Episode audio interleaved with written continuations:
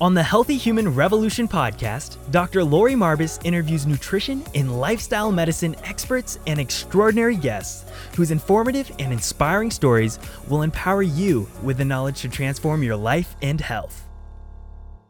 Um, welcome to the podcast. I'm Dr. Lori Marbas, and guys, this is such a treat for me. I'm so excited to welcome Dominic Thompson. How are you today?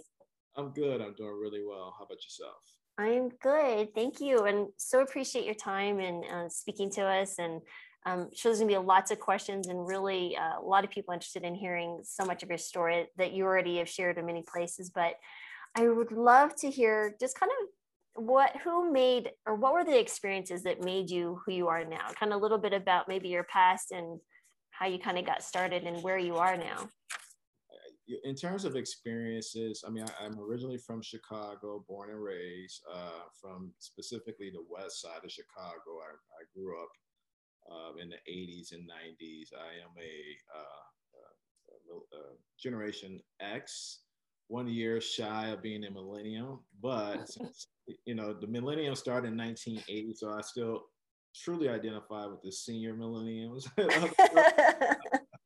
uh, and um, yeah, I mean, just life in general, some experiences growing up in Chicago uh, has truly shaped me in many capacities. I, uh, I, I seen a lot growing up and experienced a lot growing up in our little tiny apartment uh, in the west side of Chicago. Um, I come from a single parent home. Uh, my mother, it was me, my mother, and my two sisters. She worked multiple jobs. She was a nurse, uh, worked multiple jobs. And that influenced me just to really uh, work hard in anything I applied myself to. Um, and then there was different other influences too growing up, uh, including uh, being surrounded by a lot of gang activity and, and different drugs that was uh, being flooded, uh, the community is being flooded with that. So it's just a lot of different experiences. We can talk on and on about that, but uh, that shaped me in different capacities. And then, uh, as well as in, in young adulthood, my experiences in prison and more shaped me too, with a lot of different decisions that I made in the future. So, mm-hmm. um, but yeah, I mean, anything specifically, I, I can't, I wouldn't say nothing pinpoints one experience to have shaped me. It's just been a lot of uh, experiences, multiple experiences across the board, from me seeing my first murder at the age of five to me uh, doing my first triathlon as Ironman. Like, you know, it's, it's a yeah. lot different uh, uh, timelines within this uh, journey of life that I've been through. Uh, but it's been, you know what? I wouldn't change it for the world. It's made me a, a better person, and I'm always learning and I'm always evolving for sure. I think that's wonderful. I mean, uh, understanding coming of an adverse background, I had a really pretty rough childhood myself. I didn't see a murder if I, but definitely saw some things I shouldn't have seen. And it was really interesting to see how other people shape your lives and those experiences and whether you respond to them or react to them differently. So you know speaking to the the childhood and you had your influence of your family a lot of women in your life your sisters and your mom and then this this environment that you're around leading to prison what were the maybe the greatest lessons you learned in that point of time from growing up and then going through the prison experience because i know that's that's probably a book in and of itself but just kind of the larger lessons maybe someone who hasn't experienced that could maybe kind of glean from you and your wisdom that you may have to share yeah i i, I would say one of the main things i learned if i could tell my younger self just things will get better and mm-hmm. don't stop continue push push push uh, because things do get better and and if anything too you know challenges that you experience in life, you know, whether it be a loss of a job, a loss of a loved one, whether it be uh, some type of injury sustained from competing in some type of athletics or an injury sustained from somebody trying to kill you. Mm-hmm. Uh, life truly is full of curveballs, uh, but you got to understand that, you know, uh, you can't dwell on those curveballs, you can only go forward. There's only one way in life to go, and that direction is forward. We are we are animals. Humans are animals. We are organisms, and organisms scientifically need to move forward and, and mm. in many different capacities. Uh, and I think in, in terms of wisdom, that is probably the best advice I could give anybody just to continue to stay consistent and continue to be passionate about whatever you want to do in life. Uh, don't give up on yourself, believe in yourself, and just move forward. You know, mm. just keep it keep it going, um, uh, and also enjoy the experiences too. You know, because not all experiences are bad, and not all experiences are going to be thrown your way to set you back. Some experiences just going to uh, let allow you to grow. You know what I mean? Mm-hmm truly evolve into a lot of things because I wouldn't change uh, my uh, incarceration. Um, if it wasn't for that, I probably wouldn't be having a conversation with you right now. You know, mm. it, it, it allowed me to be removed from society to truly figure out who I was as a person and where I need to go going forward. Everybody think they know themselves, but most people don't know themselves until they are removed from a very busy society and life and the schedule when they're sitting there in that jail cell. And then that's when you really start to understand your thoughts and really start to mm. hear yourself and, and hear your, your, your inner energy and your inner soul really um, uh, speaking to you in many, many ways that some people would never experience in life.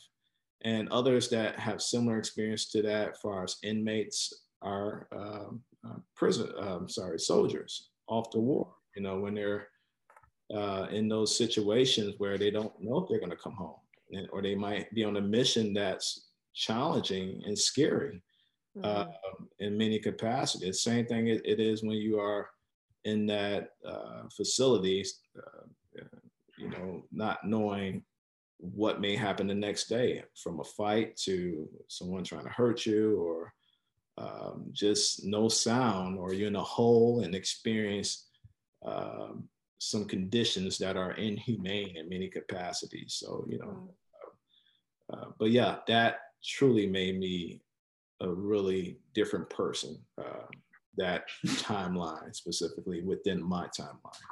Yeah, absolutely. And when you, could you give us a little bit research? I'm sure people are going to be curious what led to the time that you were in prison and what was that those pivotal moments that led you to lead a different life when you leave? Because you know the recidivism rate might be very high in many for many people but for you you chose a different path. So how did that come about and what were the thoughts in your mind? Because i i believe it. I mean just today i was listening to when I run, I try to listen to podcasts to build, you know, better myself and stuff. I'm like, well, I just need more time to just sit and think. But, you know, I love that you mentioned that because it's really true. We need to take time to sit and reflect. But could you share that a little bit with yeah, us? Absolutely. So, like you, when I run, uh, I used to very minimal, 20% of the time, if I run, uh, and if, if it's like on the treadmill, I may put music on, but when I'm running, especially outside, I never have music on. I never have headphones sometimes most of the time I leave my phone. So it's just me and that road, right? Mm-hmm. And it's amazing what decision makings you can make when you're out there running and just listening to nature. And for one, too, especially we live in some crazy times now. I I, I, I don't care if you live in the most protected neighborhood in America or the most violent. You should be alert and not mm-hmm a distraction that's a that's a critical sense to hear your surroundings for sure mm-hmm. i like to hear whether it's a car coming or somebody might you know want to ha- do harm or whatever uh, but i i can't express the response and the feeling i get during that hard run outside on that pavement uh, without music blasting in my ear. It's just it's just a whole different level. And it's similar to if I'm competing in a triathlon, the swim part, right? Yeah. You get settled in because you know it's a long swim. You're not, you're not swimming 50 yards and you're out. you're swimming, you know, you're swimming. If you're doing a full Ironman 2.4 or you're doing a half, it's 1.2.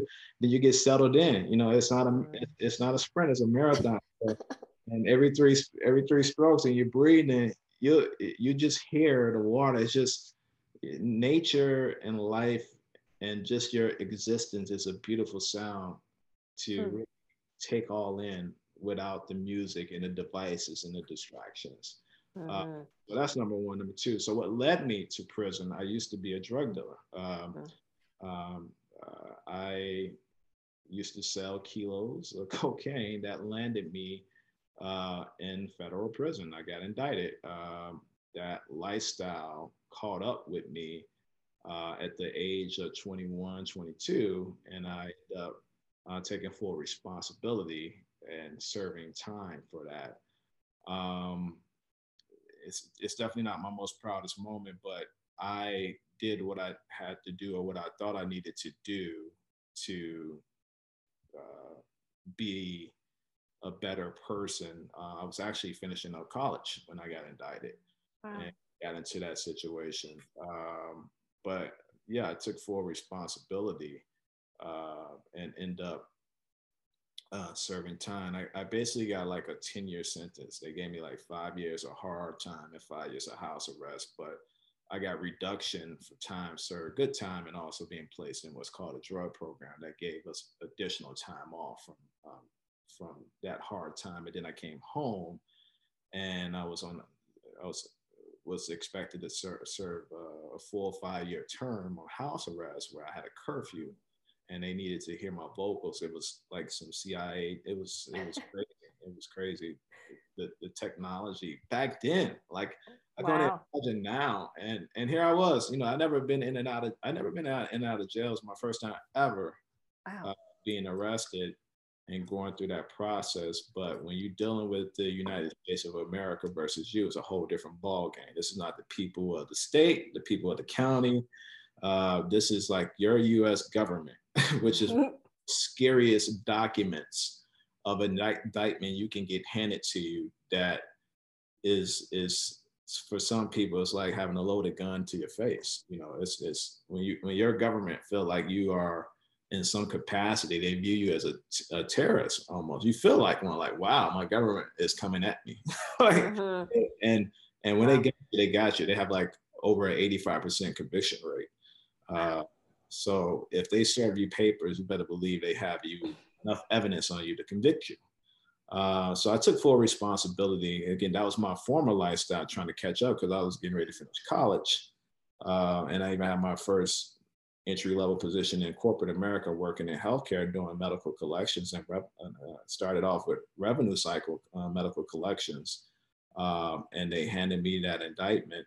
Um, and I was fully honest with my employer um, about what just happened. Because uh, it's not like I was actively doing that. That was just a former lifestyle that caught up from my teenage years. Because the things I was doing in my teenage years compared to uh, what some people do in their teenage years in any timeline, any generation. It's, it was just uh, totally uh, not normal. This mm. is that way. Um, and so uh, I pleaded out for possession, took full responsibility, um, and served my time in there. And then when I came home, uh, the good news is I made such an impact in, in, my position doing those medical collections because I was able to clean up this AR for this hospital mm. where they collected about four million in revenue uh, from me alone. Wow. Uh, and to the point that they even at my young age put me in charge of their workers' comp negotiations. Uh, they told me that if the, the, my two bosses that was directors at the hospital um, uh, told me if they're still in that position when I come home, they got my back. Um, uh, they would help me out, uh, give me, give me, because they believed in me and they they they felt like the situation I was in. Uh, they even wrote character letters. Um, they knew that was not who I was and who I was trying to become. It was just an old lifestyle that caught up with me in some capacities.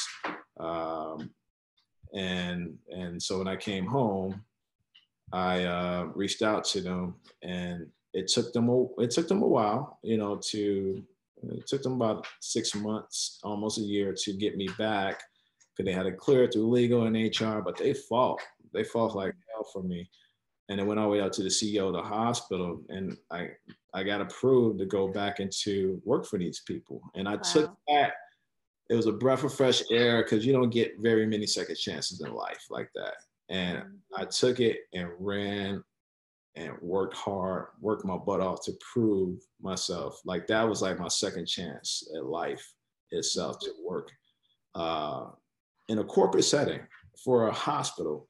And the since it was since my crime was a nonviolent offense and it was uh, you know strictly dealing with uh, powder cocaine and, and distribution, uh, not abuse or um, or not, nothing um, violent about my crime, uh, mm. and that kind of helped in some capacities um, with me getting back to be employed in, in that way. Uh, and I never looked back. I excelled. I really mm. excelled and got promoted and promoted to the point that now not only was I left that type of skill where I was actually negotiating and managed care contracting for this mm. hospital mm. uh, and dealing with managed care specifically, network development, and went to their sister company to run two IPAs to help wow. IPAs and do negotiation with, when it comes to the physician contracting and the hospital contracting and dealing with the payers to the point that I was making a little name for myself with these. Uh, it's a small network. The Managed care contracting for anyone that listening in network development. It's a very small community, you know, uh, of people that know each other and reach out to each other when they need each other or want you to work with them and stuff like that because they just know good folks. And uh, my boss groomed me. He's a, he was a former lawyer and taught me how to uh, draft contracts and, and, read them and enforce them and more. Mm-hmm. and uh, may he rest in power right now. But he was a, a that's the first time I ever had a male, a guy, uh, working professional, um, and a white guy at that. Um, you know, mentor me, take the time to uh, show me everything he knew. Um, and I and I, I, was very thankful for that. I had a very great relationship with him. He passed away years ago. Mm. Uh, um, uh, from cancer, but he was a he was an amazing guy. Uh, I got nothing but kind words for him. he was a good dude, and so I took that position um, and ran with it. And then uh, another company recruited me because another colleague that used to work with me, and I went to that company. I went to Tennessee to run Tennessee and Georgia and South Carolina and the Carolinas, and wow. the rest is history. I just excel uh, running wow. multiple markets for this $9 billion company that was responsible for um, the payers, the bucas of the world, as well as for the hospital systems. Uh, we brought them together to provide access for patient care, you know, POS and PPO plans. So, wow. yeah. That's awesome. that is a lot of work. And guys, just, I'm thankful for people like you that can do that stuff. um, coming from the healthcare side. So, that says that you have vast business experience, the entire yeah. thing. How did this transition to social entrepreneurship, uh, veganism, becoming the activist that you are now, the athlete? So, like, how does that yeah, yeah, yeah, bridge? Yeah. That's so interesting. I'm to show you my timeline, my age, because there's a lot in there, right? people, I, know, I know I don't look my age. People, you know, people don't believe me when I tell them I'm 42. Uh, but I yeah, understand yeah, yeah, you too. You, you look amazing. I'll, I'll be 51 in October, so. I, I thought you was like in my, I, I, I assume based on your experience, you was least in my range, but you're even, you make me. I am, I, yes, I'm a true Gen Xer. And my little, my, my oldest kid, I have three, 27, 25, and almost 23. What? Those yeah. of you listening, if you can see this, see this beautiful I mean, she looks so young. That's crazy. Oh, thank you. No, my daughter just graduated medical school. And we drove, drove moved her to Boston. Yeah. I think I've seen that on my timeline, and that's yeah. a, I'm sure you're very proud of her. Oh my gosh, yes. My husband's Filipino, hence all the children are quite dark and don't look anything like me. But um, yeah, we're pretty excited. All plant-based eaters. You be proud. Yeah. Amazing. like I birthed one. I like I birthed a plant-based dog, guys. That that I've done my duties. So, well, you have so you, you have Jedi Knights. That's that's beautiful. Thing. All I can do. all I can do. Oh, but oh, yes, yeah. tell us with your veganism. Tell us. Yeah. yeah. So speaking of vegan, I guess that's a good segue into like stop eating meat in prison. Um, oh wow.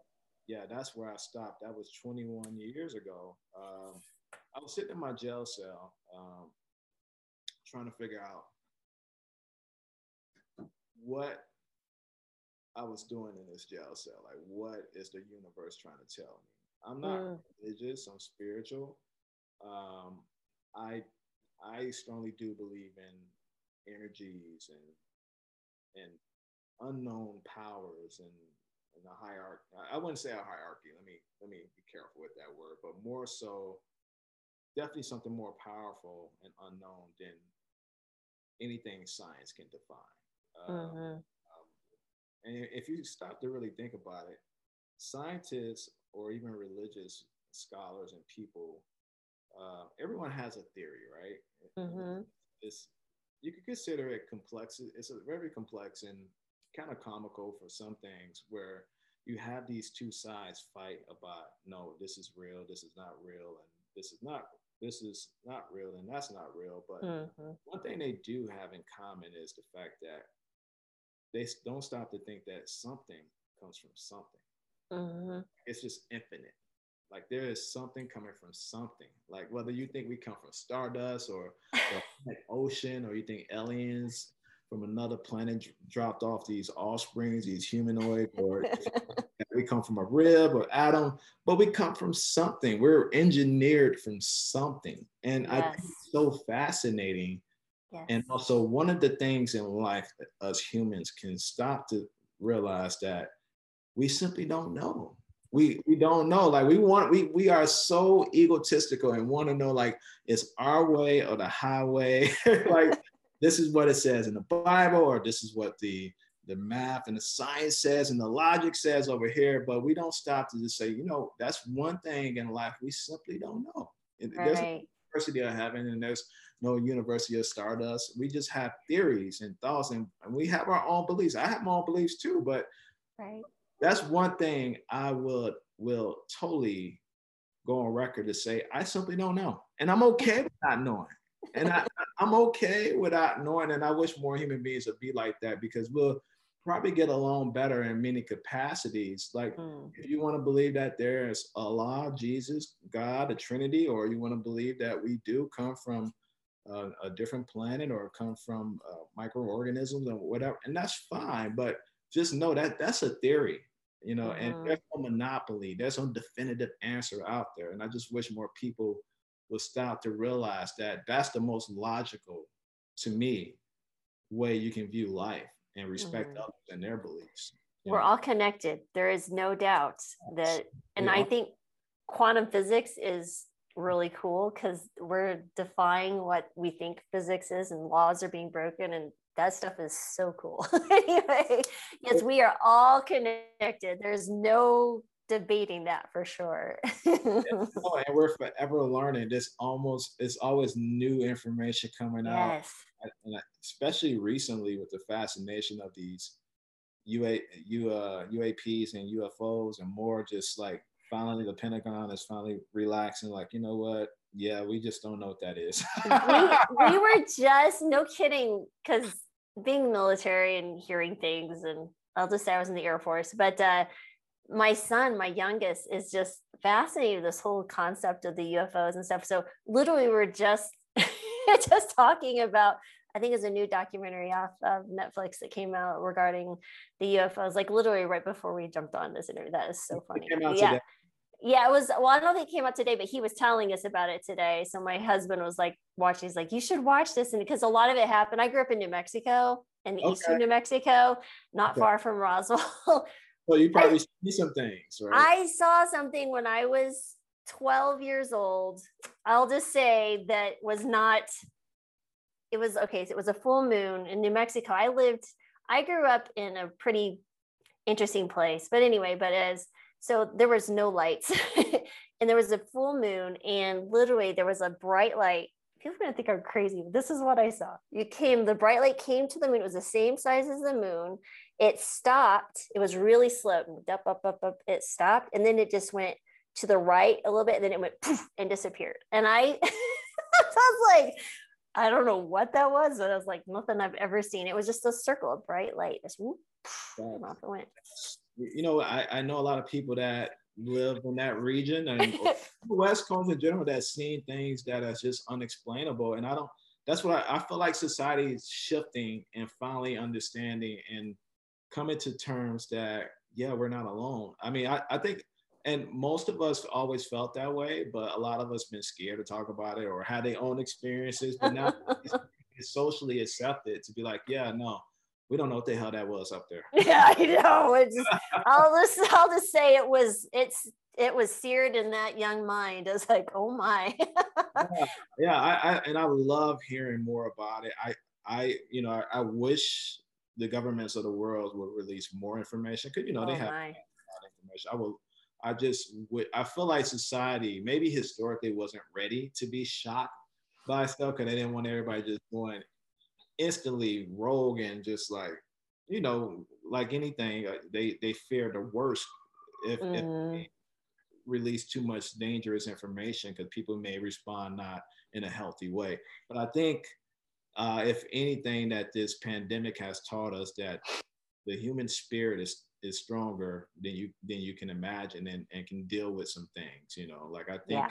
especially the younger generation they're they're going oh, in the way they're amazing yeah they are they are like you know people always talk a lot of a nonsense about gen z but there's some amazing uh, brilliant minds in that generation uh, that i simply adore and I, I love to see them really holding humanity accountable in many capacities. You know, and they just see things and think things and are just very clear and transparent with emotions, with what they're thinking, and open for discussion. And, you know, it's uh, having raised my three kids, I would, I just sit there and look at them and I'm in just in awe of who the humans they are. I was just like, I don't know why, why God gave you to me, but I'm so happy.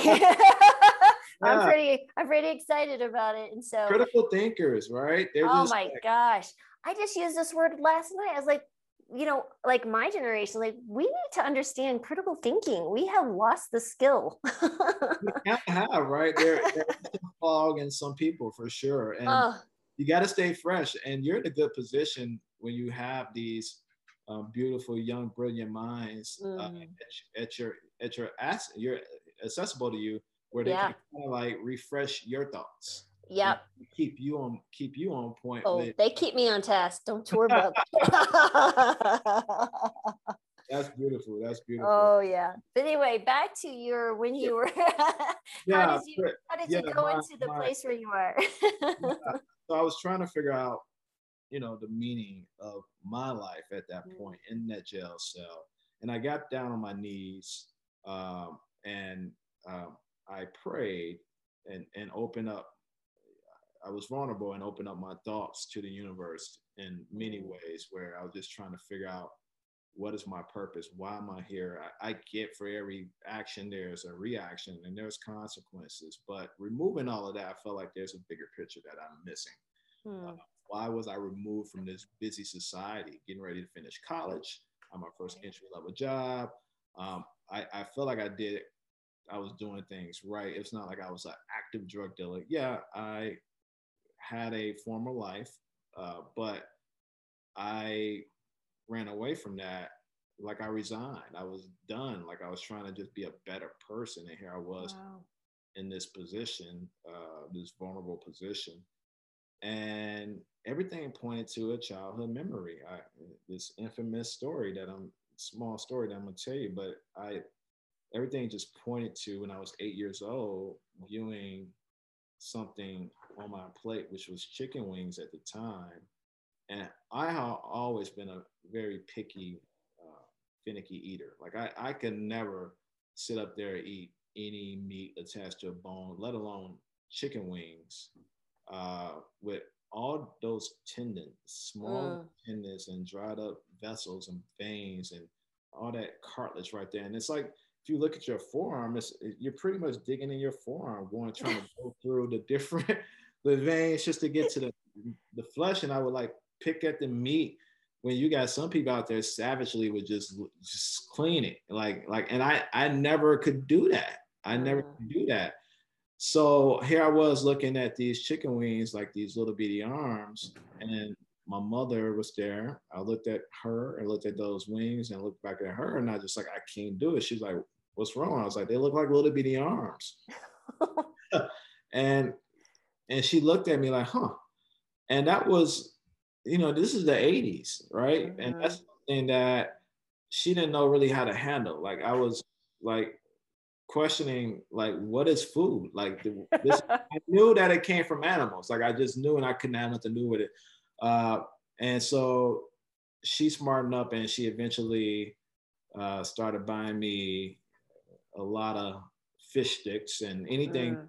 Else where it's like kind of wrapped in this this presentation where there's no bones attached. Mm. Uh, and but that memory came up in my thoughts where mm. right there, and it's just like I was this energy, unknown powerful energy just schooled me right there on what karma is. Like you need wow. to, if, if the universe presents you with something and you don't see through it and you turn a I don't care if you're an eight year old Dominic or an 80 year old Dominic, if you turn your back on it, I feel like it will return in some type of form. What are we talking about? Disease, sickness, or health, financial, a loss of a loved one, your loss of yourself, anything. And that's what I feel like I was experiencing in prison. I feel like mm. I was very uh, in in that moment in time could have should have kept on pushing and going down that rabbit hole, but I chose to like, okay, this is what I need to eat, mm. and um, and that was the universe putting me in that situation to understand that I should not be a part of anything causing any type of harm. Um, and that's when I created a mantra right then, right then and there for myself that if it requires harm, then no, I don't have anything to do with it. Mm. Uh, right then, then and there, I denounced and made a promise to the universe that I will no longer eat meat. Mm. Um, and I never looked back. I would trade my uh, sides and carbs with uh, my cellmates. Uh, um, I'm sorry, I would trade my meat, the, the, the carbs and the sides with my cellmates. And they looked at me like I was a crazy and I was a weirdo, you know, like, and they was happy to swap it out. They're like, you don't want your chicken or you don't want your beef or, because it's not like they serve you a big portion of meat protein, at least back in those days. They didn't mm. do that. Um, and so that's what I did. I went mm. vegetarian. Um, I, I stopped eating meat right then and there, and I never looked back. I was vegetarian uh, for 10 years, and then eventually, uh, when I learned of the dairy industry, because I thought, veget- so for the listener, just so you know, vegetarianism and veganism back in those days, we're talking 20 years ago, was inter kind of connected to each other. They was part of the same community. Mm-hmm. Vegetarianism uh, was almost as viewed as veganism in many capacities, where it was considered enough. And you was you had a lot of the vegetarians out there like leave animals alone, but uh, a lot of us didn't know that what was truly happening in the dairy industry. The dairy industry had an iron fist and clad about what information was released to the public in terms of their farming practices and more. Um, and luckily, we had great documentaries finally exposing them, such as Earthlings and more, that really did a deep dive and turned a lot of vegetarians vegans mm-hmm. at that time. Um, so yeah, that was my my. Uh, I made that promise, and I promise you one thing. One thing a lot of vegans don't talk about, or people that do do this for ethical reasons, because this was ethical. I was I didn't want to have anything to do with destroying the animal uh, or being a part of any harm, and that includes going back into my community uh, to uh, help distri- distribute drugs in it. So, uh, mm. but one thing I would say when I took on this lifestyle of peace and kindness, everything went 180 for me. Mm. Now, I mean, it, it's no secret what it could do for your health. I went down from, I was over 250 pounds when I went down, my lowest was like 187, 85. Wow. Uh, I became one of the strongest guys in the prison system because we would have liftoffs. Um, uh, and I was like top 10 um, wow. about, or, of a population of about 1,200 to 1,500 inmates. Uh, but we would get it in on a weight pile. And there I was lifting heavy weights. Like uh, my body transformed instantly, like within month, two, two months, uh, once I stopped eating meat. And mm. I was very jacked and very strong. It just, it was crazy. All mm. fueled mm. complex and simple carbs. Um, and there I was just benching over 400 pounds to uh, wow. squatting over 400 pounds to deadlifting over 400 pounds up to 500 pounds and more like it was nothing. Wow. uh, and just killing it. Um, and my body that was the that was the first time in my life where i felt like i was almost a superhero. Like the transformation and the experience just to feel these different um, sensitivities and, and, and and different energy uh, was it, it I, I, guess you can compare it to someone maybe taking a drug. Like mm. I, I never, even though I sold a lot of cocaine, I never experienced. I never the only drug and this not even considered a drug no more to most. I I still consider it a drug. It's marijuana. That's the only thing mm-hmm. that I um, had experience with, but I never um, took in any drug or any psychedelics because I'm not engineered for curiosity. I'm okay with being in the now. That's just who I am as a human being. I'm okay. I don't need to get high to feel like mm. life is great, you know, and I don't mm-hmm. need to run away from anything. But that's just me, you know, that's just me. Uh, and so, with that being said, that was the close experience I just had to feeling like shit.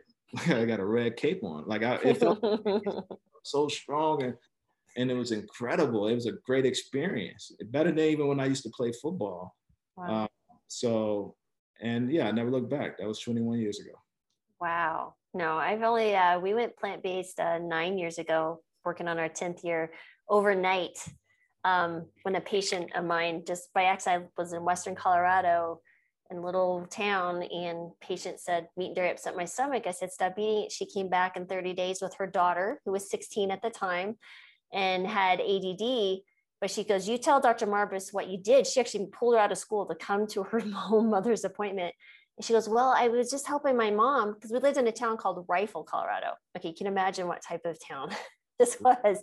There's there's no vegan, and especially in 2012, early 2012, there's no vegan options available. And um, she goes, I felt so good. I just stopped my my meds. And I was like, What?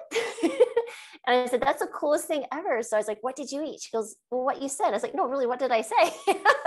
and um, it was literally, I was like, so the, right after that, I Googled plants and ADD and, you know, I had T. Colin Campbell's book, China Study come up and literally within two weeks and a, another patient with lupus who got better and very long story short, we overnight went plant-based at home with a 13, 15 and 18 year olds and my poor husband. and uh, some really funny things that happened in that time and and we've never looked back. But you know you mentioned these memories. My daughter was two years old a very vocal child and very uh, alert and always observing. And um, we were in a grocery store so you know they have the live lobsters banded in grocery stores and I, I never really thought anything of it but emily was like mom mom why are there lobsters here she understood groceries meant eating and i was like well they cook them. And she's like it like dawned on her that this moving living creature was going to be on a plate somewhere and yeah. she was really upset. And she honestly i mean for a couple of weeks was just talking about it and i never i never as a mother i you know I, I never took it in and understood exactly what that meant on a scale of like, wow, she's seeing this so innocently. This is a life not taken. And I just see now I look back and there was just many instances where that occurred. And my middle kid, Jonathan, severe dyslexia, um, went on to graduate college and all that good stuff. But part of the things that we did for him was Jonathan, I said, you know, to help with his writing, reading, I said, let's write a book together. And so we ended up writing this book when he was 10 that I ended up finishing when I was deployed to the Middle East. He he lost interest after a while, but it ended up having this very strong vegan theme. And I was just like, I still wasn't vegan. So it's like, you know, you have those connections. The universe is like, yo, pay attention. and also, it finally opens. Yeah. So I, I, I think also too, it kind of uh, it taps into an energy within yourself that mm. makes you more sensitive. Like you you go back to because I, I, consider myself an empath. Um, I've always been an empath as a little boy. It's a gift and a curse. But that skill set really became even more sensitive and really amplified when I went plant based. It's mm. crazy what how your your mind, your whole state of mind changes when you remove that violence of energy that you consume through a meat-based, meat-based diet that's mm-hmm. full um, it's just full of violence um, you know mm-hmm. of course it's full of carcinogens and other in, in, ingredients uh, synthetic right. but uh, at the end of the day you are consuming something that died violently and I, I don't think a lot of people really stop to think think about that energy um, to me and to even some scientists is very real. And mm-hmm. and and i'm i'm sure in the future we will see some amazing more critical case studies on just exactly how powerful energy can be. Mm-hmm. like we have in recent years the other things that blew our minds as human beings. There there are so many things that i could talk about right with that You're... sure, i know oh my we, we, we, you know when i uh, relaunch my podcast i'm gonna have you on. We're gonna talk about it. Okay because i there is just some in medicine you're and it's really interesting you're so blessed to have people tell you so many it's such an honor to be a part of someone's health journey and they tell you their most devastating, painful things that people don't tell other people that you they don't prepare you for in medical school. They're like, by the way, they're going to be telling you these very deep and dark secrets sometimes, and you can't tell anyone, and you're going to have to deal with it. And you're like, oh, you're going to have to be with someone when they die. Like, oh, you know, um, they just they it's it's it's it's a it's a growing experience to say the least. But yeah, absolutely, that energy is so important. And what's really cool too is when patients or people and doctors switch to this way of practicing medicine, it is like the light just turns on and they are just glowing with ex- just excitement and energy and they just want to help even more. And that it's like they go from being burned out to just being amazing humans and want to touch people in more ways. It's just so much fun to be a part of that it's a beautiful community it, it's it's it just really transformed you in ways that you probably didn't know existed within yourself. Mm, uh, absolutely. It makes you love to and have just genuine compassion for life mm. and just realize how precious and how short life itself is. It, it mm. really mm-hmm. is. It's just like people don't stop just to be like, inhale that energy, that air. Uh, mm-hmm. Tomorrow's not guaranteed. It's not. Exactly. And you know, the other thing is this way, you know, I, I always, I always thought I appreciated my experiences and connections and relationships with people until going on a plant-based diet and then really seeing, you know, the ethical component of that. Cause that kind of follows, you know, it's for a lot of people who mentor this in health and then the kind of the ethical thing, you just kind of meld into it. It's really interesting but now I understand it is. It's like this amazing day is so important because tomorrow may not be here. But each person has such an, a beautiful experience to share, each animal, each insect. And it's just, you know, I saw this recently when I was in Boston moving my daughter. My son helped us move, Gabe, and we were at the in line to get on a harbor to see the Boston harbor. And a bee came out of nowhere and literally landed on Gabe's hand. And I filmed it. I had my camera on my phone and he's just sitting there like this calm human and he's like oh look at this there's a bee.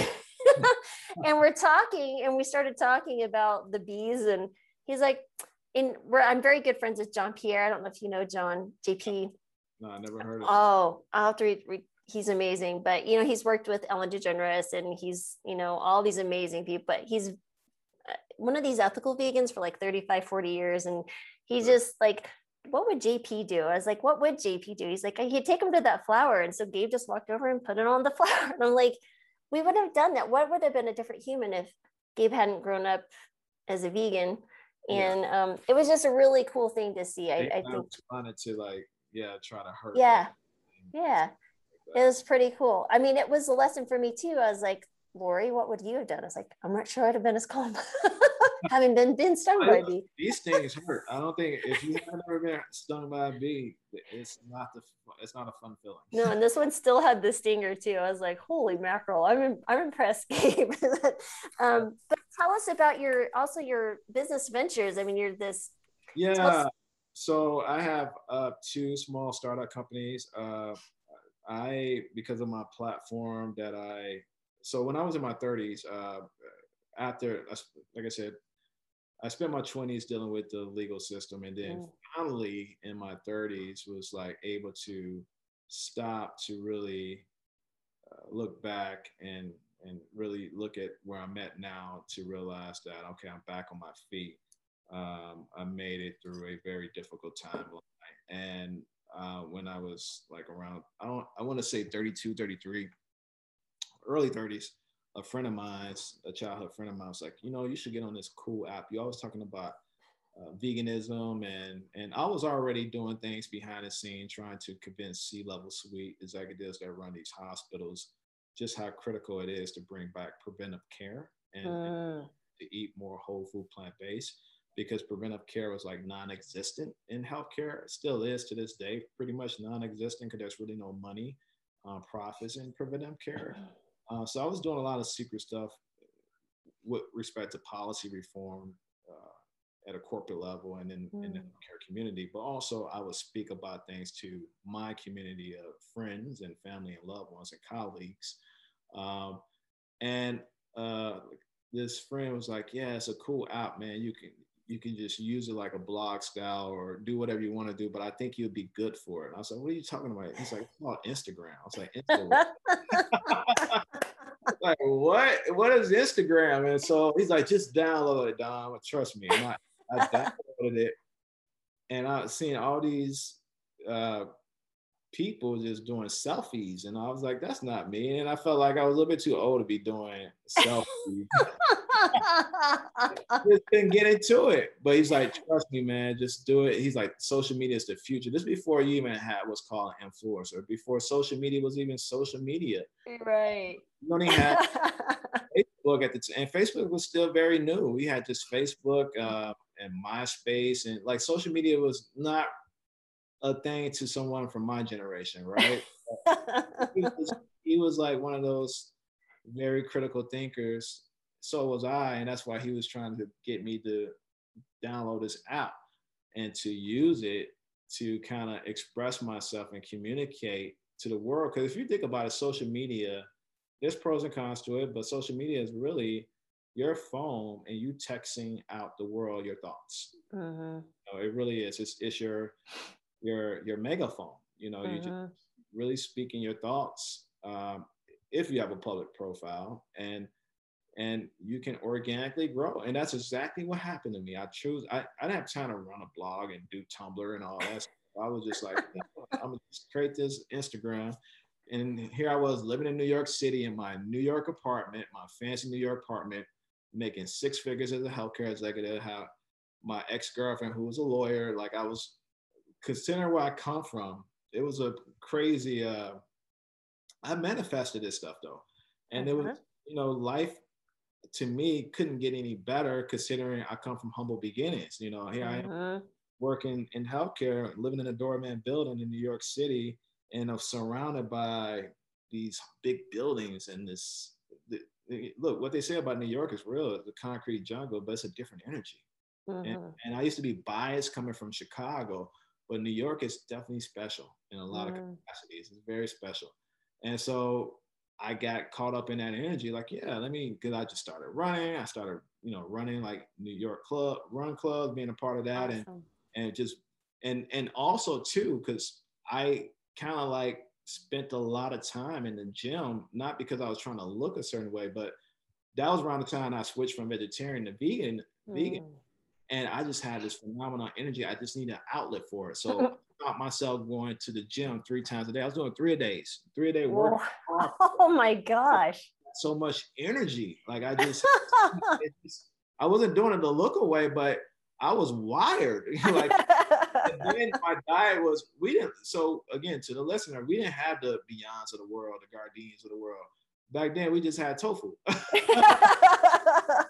diet was whole food, plant based in many capacities, and and right. and also fruitarian. I used to do a lot of smoothies because I was always on the go, and I, I this fruit smoothies galore. Oh. All these fancy vegan powders, like you know, like like and, I- and I was wired, and I was wired Oh. just running. I would get up and run, and I would work out at Equinox during the daytime. oh my goodness. and work out before me and my girlfriend we would have dinner like you know and so i use this app just to kind of highlight and uh, showcase my lifestyle and talk about human rights and animal rights things that i was Mm. passionate about and it organically took off it, it took Awesome. off because at the time um, what you thought a vegan male was was two types it, they both was white men. Uh, one was either like a middle-aged ultra endurance athlete, like a Rich Roll. Me and Rich Roll Mm. actually was introduced into the community around the same time. That's why me and Rich Roll we go way back. Uh, Mm. Anti-Rich Roll. yeah, I come from background in Rich. Uh, and by the way, Rich is a great guy. I can say that because I know Rich and he's a good dude Mhm. Absolutely. and uh, and then um, also the second type was like some some guy that was like a surfer that would say, yeah, let's go into you know the fourth, the whole hands and get high and do some psychedelics or whatever. Like I was just the opposite, but both was white guys, and here I was a black male from Chicago, from the hood, um, served time, no nonsense, and I had size on me. You know, like a lot, right. lot Well, of now you're an exec in New York. Right. And now I'm presenting the court, and here I was talking about animal rights. And also I didn't have no filter. Because I was definitely one of those more radical vegans. Uh, just speaking my thoughts, whether you like it or not, I would tell my truth and what I thought was the reality of what was happening to these animals. Mm, And the Yeah. vegan community, it was fresh to them. Like they just jumped on me in terms of ascended my who I was and my account became the largest vegan male account at the time. It just grew wow. literally overnight to the point that NPR News reached out to me because they felt like defining masculinity through veganism.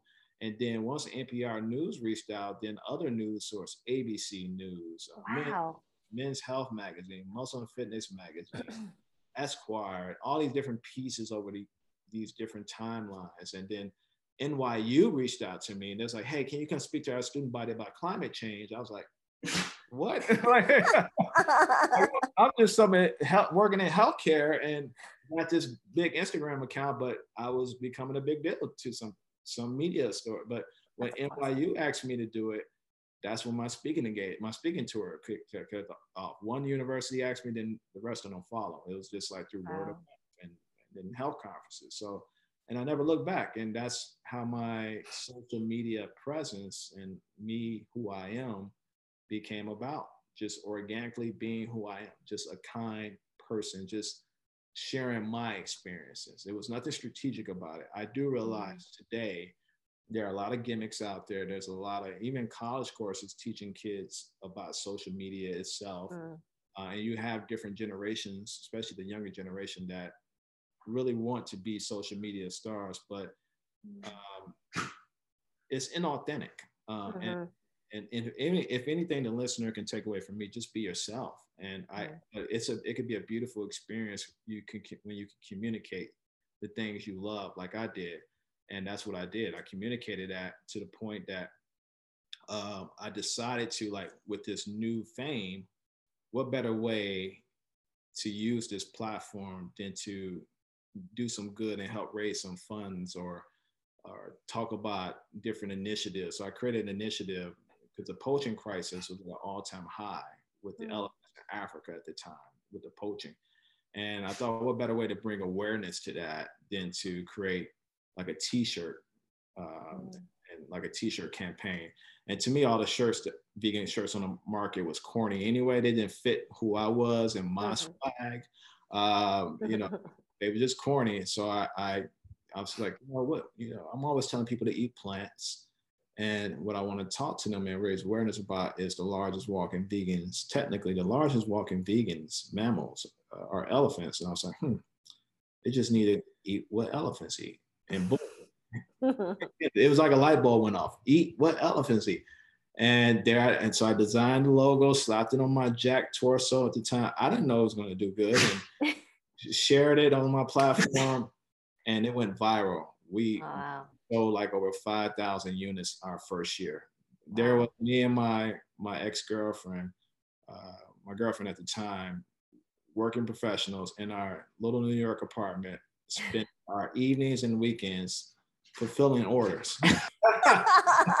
and she hated me for for she was like, I can't believe we're doing this. And like, and to me, it was surreal to see orders going from our apartment in New York City to Australia to Austria to India to LA to Canada. It was crazy awesome. to the point that our the second shirt that I created rivaled that shirt. Clark Kent was vegan, and then Miley Cyrus slid in our DMs like, "Yo, uh.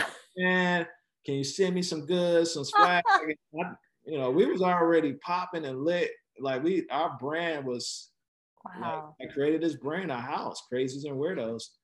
But when that A-lister slid in our DMs, I didn't think nothing of it. You know, I was like, and I didn't have a social media manager at the time. I was still working our account. Like she didn't know that we behind the account. Taking message. Uh, and it was it was crazy because she's like, I'm a big fan, and my boyfriend Liam, Liam, which eventually went to, went on to be her husband. He's a big fan of this guy Dominic Thompson, and she didn't realize she was talking to me.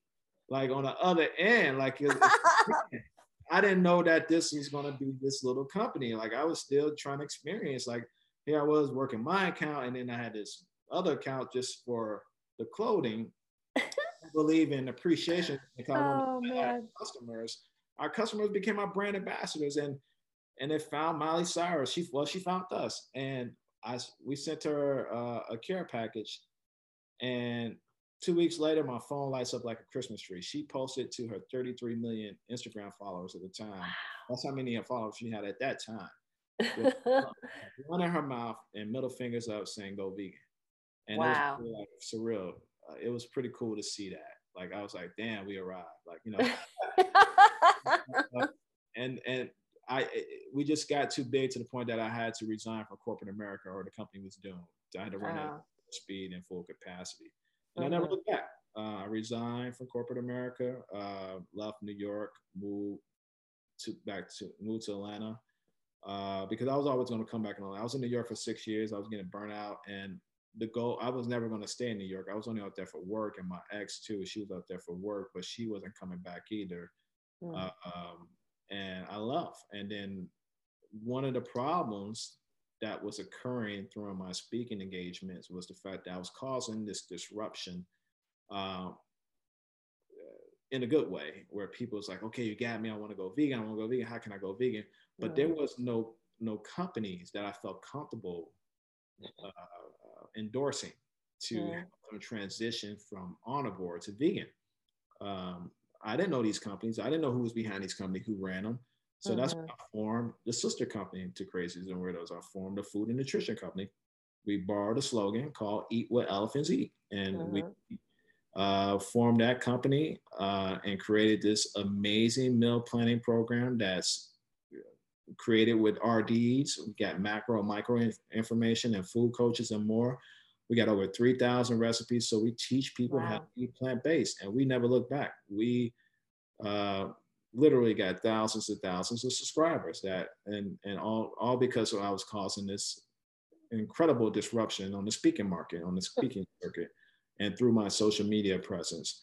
And now we're moving into, so that's, that's phase one of our company, which is amazing what we have done. We are one of the largest meal planning and also one of the most known food and nutrition companies in the vegan space. Like everyone recognizes Eat What Elephants Eat uh, mm-hmm. Throughout the world in the vegan world. And it got to the point like we originally was going to partner with Emory University. That's how mm-hmm. big of a deal we were getting ready to become in the beginning. Uh, well, through the brand recognition and what I have done. Um, but now we're moving into our superfoods that's coming out next year um, as well as our juice and smoothie bars.